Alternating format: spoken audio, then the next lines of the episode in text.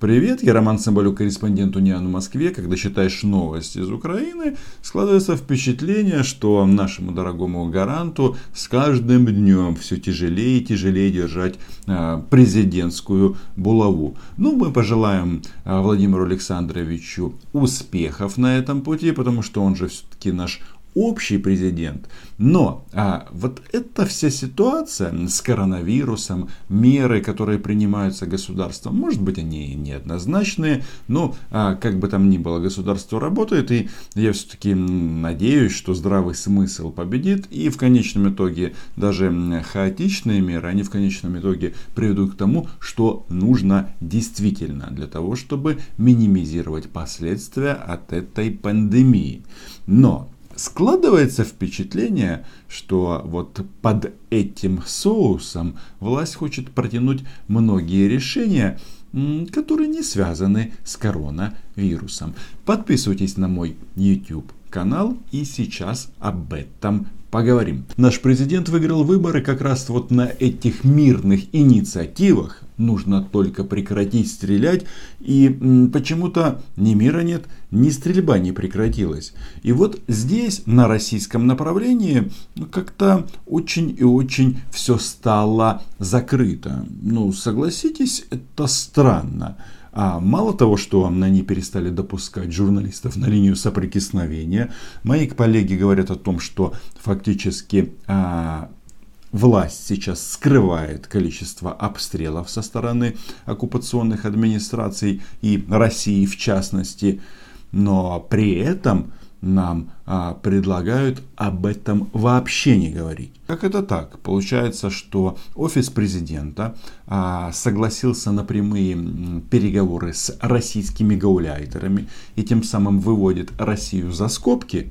А об этом наш дорогой президент не сказал ни одного слова. А это принципиальный вопрос. Теперь, собственно, переходим к теме моего блога. Как вы знаете, я с большим удовольствием смотрю 20-серийное интервью Владимира Путина государственному агентству ТАСС. И почему 20-серийная? Потому что 20 лет Путин находится у власти. Теперь Путин сможет закончить свою президентскую карьеру в 2036 году. И, очевидно, агентству ТАСС нужно будет делать 36-серийное интервью. Так вот, в 14 серии, да, это, конечно, смешно, но тем не менее, в 14 серии Владимир Владимирович неожиданно заговорил о санкциях, которые ввел Запад против России. Из-за Украины нарвались на санкции. Да плевать на них эти санкции. Владимиру Владимировичу на многое плевать. Ну, конечно, у него абсолютная власть в стране.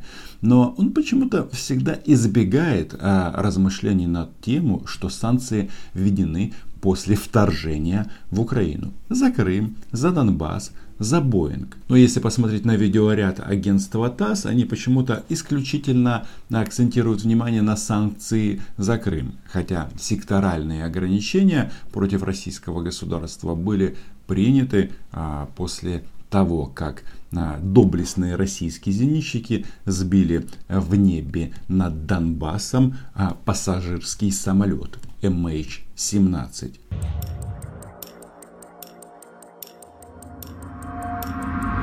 Значит, мы по разным оценкам мы потеряли там где-то 50 миллиардов. Но мы и заработали столько же. Немало, но это заставило нас мозги включить. Мы истратили достаточно много денег на так называемое импортозамещение и начали производить такие продукты и такие технологии использовать, которых раньше у нас не было, либо их просто забыли и потеряли. Мы воссоздали это все. О пользе санкций для России мы слышим часто. Единственное, чего мне действительно не понять, почему российское руководство не могло включить мозги до нападения на Украину. Может быть, это как-то связано? И понятно, что Путин и компания говорят, что санкции очень и очень полезные. И публично они действительно говорят, что мы не собираемся обсуждать снятие санкций. Но на самом-то деле они очень активно над этим работают. Многие российские эксперты и экономисты говорят, что вот под этим режимом санкций рост российского ВВП около нуля. Это было до падения цен на нефть, или не падения, а обвала. А сейчас, очевидно, ситуация еще усугубится.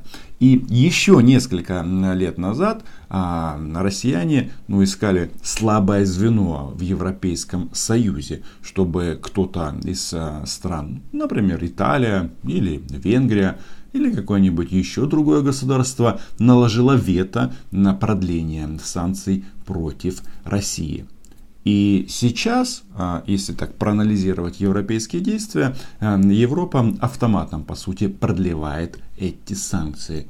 Но поиск слабого звена они не прекратили.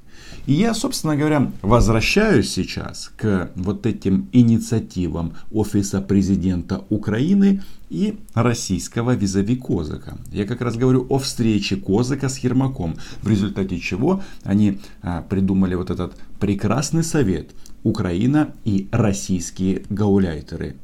Для чего это русским? Но все очень просто. Дело в том, что таким образом на каком-то этапе они скажут: дорогие наши европейские друзья, мир изменился, коронавирус, еще всякие тут неприятности, беженцы, давайте-ка этот вопрос пересмотрим. Тем более, посмотрите внимательно, вот мы же вам говорили, что у них гражданский конфликт. Вот они и договариваются между собой. А мы здесь ни при чем. Вот смотрите документы. Ермак написал, что он не против этого прямого диалога. И какой смысл или какой результат этого? Россия полностью сохраняет контроль над оккупированным Донбассом, а санкции снимаются. Вот в этом направлении они работают. Нет, я не говорю, что санкции будут сняты завтра или послезавтра. Это вопрос такой длительной перспективы. Но работают они именно в этом направлении. И это идет нам, безусловно, на пользу. Это диверсифицирует нашу экономику, по сути, помогает нам решать ключевую задачу. Но контрсанкции были восприняты как такая, знаете, бомбежка Воронежа. Что такое контрсанкции? После того, как Европа за вот это вероломное нападение на Украину ввела санкции, эти решили, раз так, тогда они просто запретили экспорт продовольствия из стран Запада, в том числе Украины, кстати, в Российскую Федерацию. И да, я вот здесь живу, могу сказать, что качество продуктов России просто ухудшилось в разы. Чушь это все. Контрсанкции, значит, помогли нам развивать сельское хозяйство. Это освободило наш внутренний рынок. У нас, вот если мы говорим о прошлых годах, там, начиная с 2000-х и так далее, у нас же все время говорили про сельское хозяйство как про черную дыру. Плохое качество продуктов для Владимира Владимировича, очевидно, действительно чушь, потому что у него с этим проблем нет. Но куда он отсылает? В 2000 год и сельское хозяйство. Напомню, что вот эти взаимные санкции, контрсанкции, они возникли спустя 14 лет. И говорить о том, что именно санкции или контрсанкции России помогли сельскому хозяйству России выйти из пике, в котором оно находилось, нет. Это вследствие тех шагов российской власти, которые были сделаны независимо от событий после 2014 года. Но Владимир Владимирович пытается вообще причинно-следственную связь убрать в сознании россиян. Наверняка вы это помните. Да. Какая же она дара сегодня? У нас, уже не помню, сколько раз там выросло производство сельского хозяйства, по-моему, в 2,6 раза. Мы всегда были покупателями того же зерна. Сейчас первое место в мире по экспорту пшеницы. обогнали даже Соединенные Штаты и Канаду, и Австралию. Они больше производят, но больше потребляют. Вот этот график очень и очень смешной, потому что Путин тут сравнивает Россию с США, с Австралией. Но вообще-то сразу за Россией идет наша страна, которая продолжает быть очень мощным экспортером зерна на мировой рынок. Это несмотря на то, что российские оккупанты захватили часть нашей страны. 25 миллиардов долларов в прошлом году. В этом году, по-моему, 24 будет. Оружие мы продаем только на 15 миллиардов. В голову никому не могло прийти, что мы будем такими крупными экспортерами. А мы доведем это еще до большего объема. И в этом смысле, и с точки зрения развития высокотехнологичных производств, импортозамещения, и с точки зрения развития сельского хозяйства, ну, хорошо это или плохо, но вот в этом смысле хорошо. И тут самое интересное. Владимир Владимирович говорит о том, что, ну да, очень полезно, очень классно, давайте еще санкций. Но есть и вторая сторона медали. И, собственно говоря, он нас подталкивает к выводу, что россияне хотели бы от них избавиться. Другое плохо. Плохо, что это перекашивает все экономическое, мировое и европейское пространство. Вот это плохо. И конкуренция, она должна быть естественной. Ага, теперь вспоминаем, что сказал Путин в начале. Он сказал, что потери на Российской Федерации 50 миллиардов долларов. На самом деле, я думаю, эта сумма значительно выше. И, внимание, вопрос. Какой бонус они могли бы выписать человеку, который начинает играть в поддавки в вопросе санкций, в вопросе создания ситуации, что у нас гражданская война? Да, почему-то только люди напротив украинских военных бегают в российской военной форме. Думайте, или правильно говорить, думайте. Без всяких ограничений внешних. Но дело в том, что наши партнеры ведь тоже теряют. Примерно столько же. Европа примерно столько же потеряла. По их же собственным оценкам.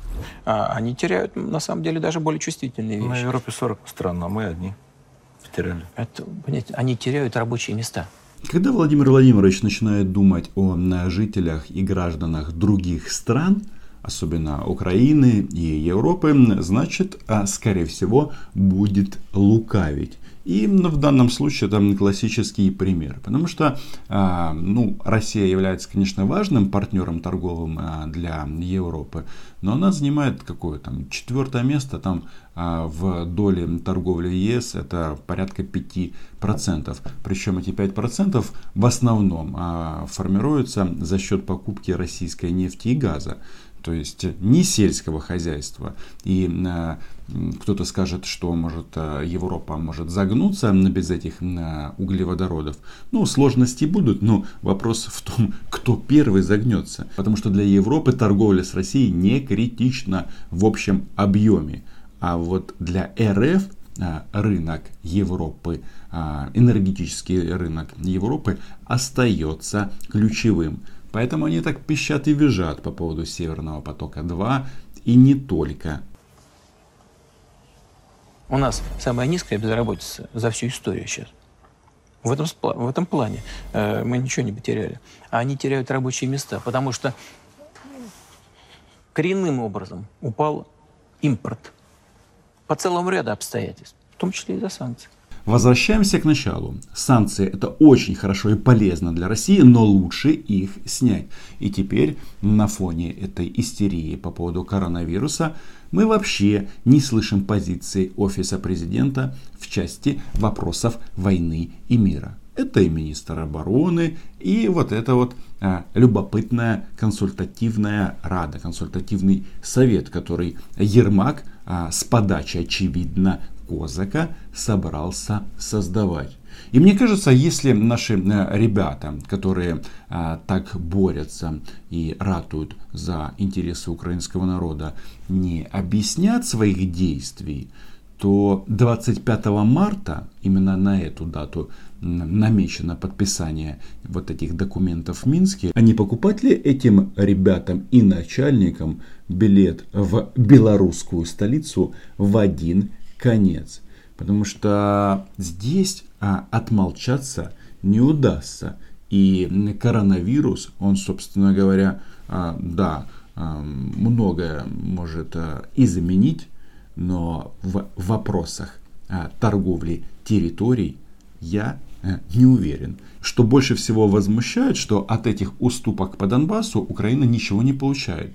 Ребята не обещают прекратить обстрелы. Вообще странно, да, говорить о политических аспектах, в то время как боевые действия никоим образом не завершаются и не прекращаются. И вот здесь, мне кажется, офису президента перед тем, как отправить делегацию в Минск 25 марта, стоит развеять вот эти сомнения. На этом все. Читайте агентство УНИАН и подписывайтесь на мой YouTube канал.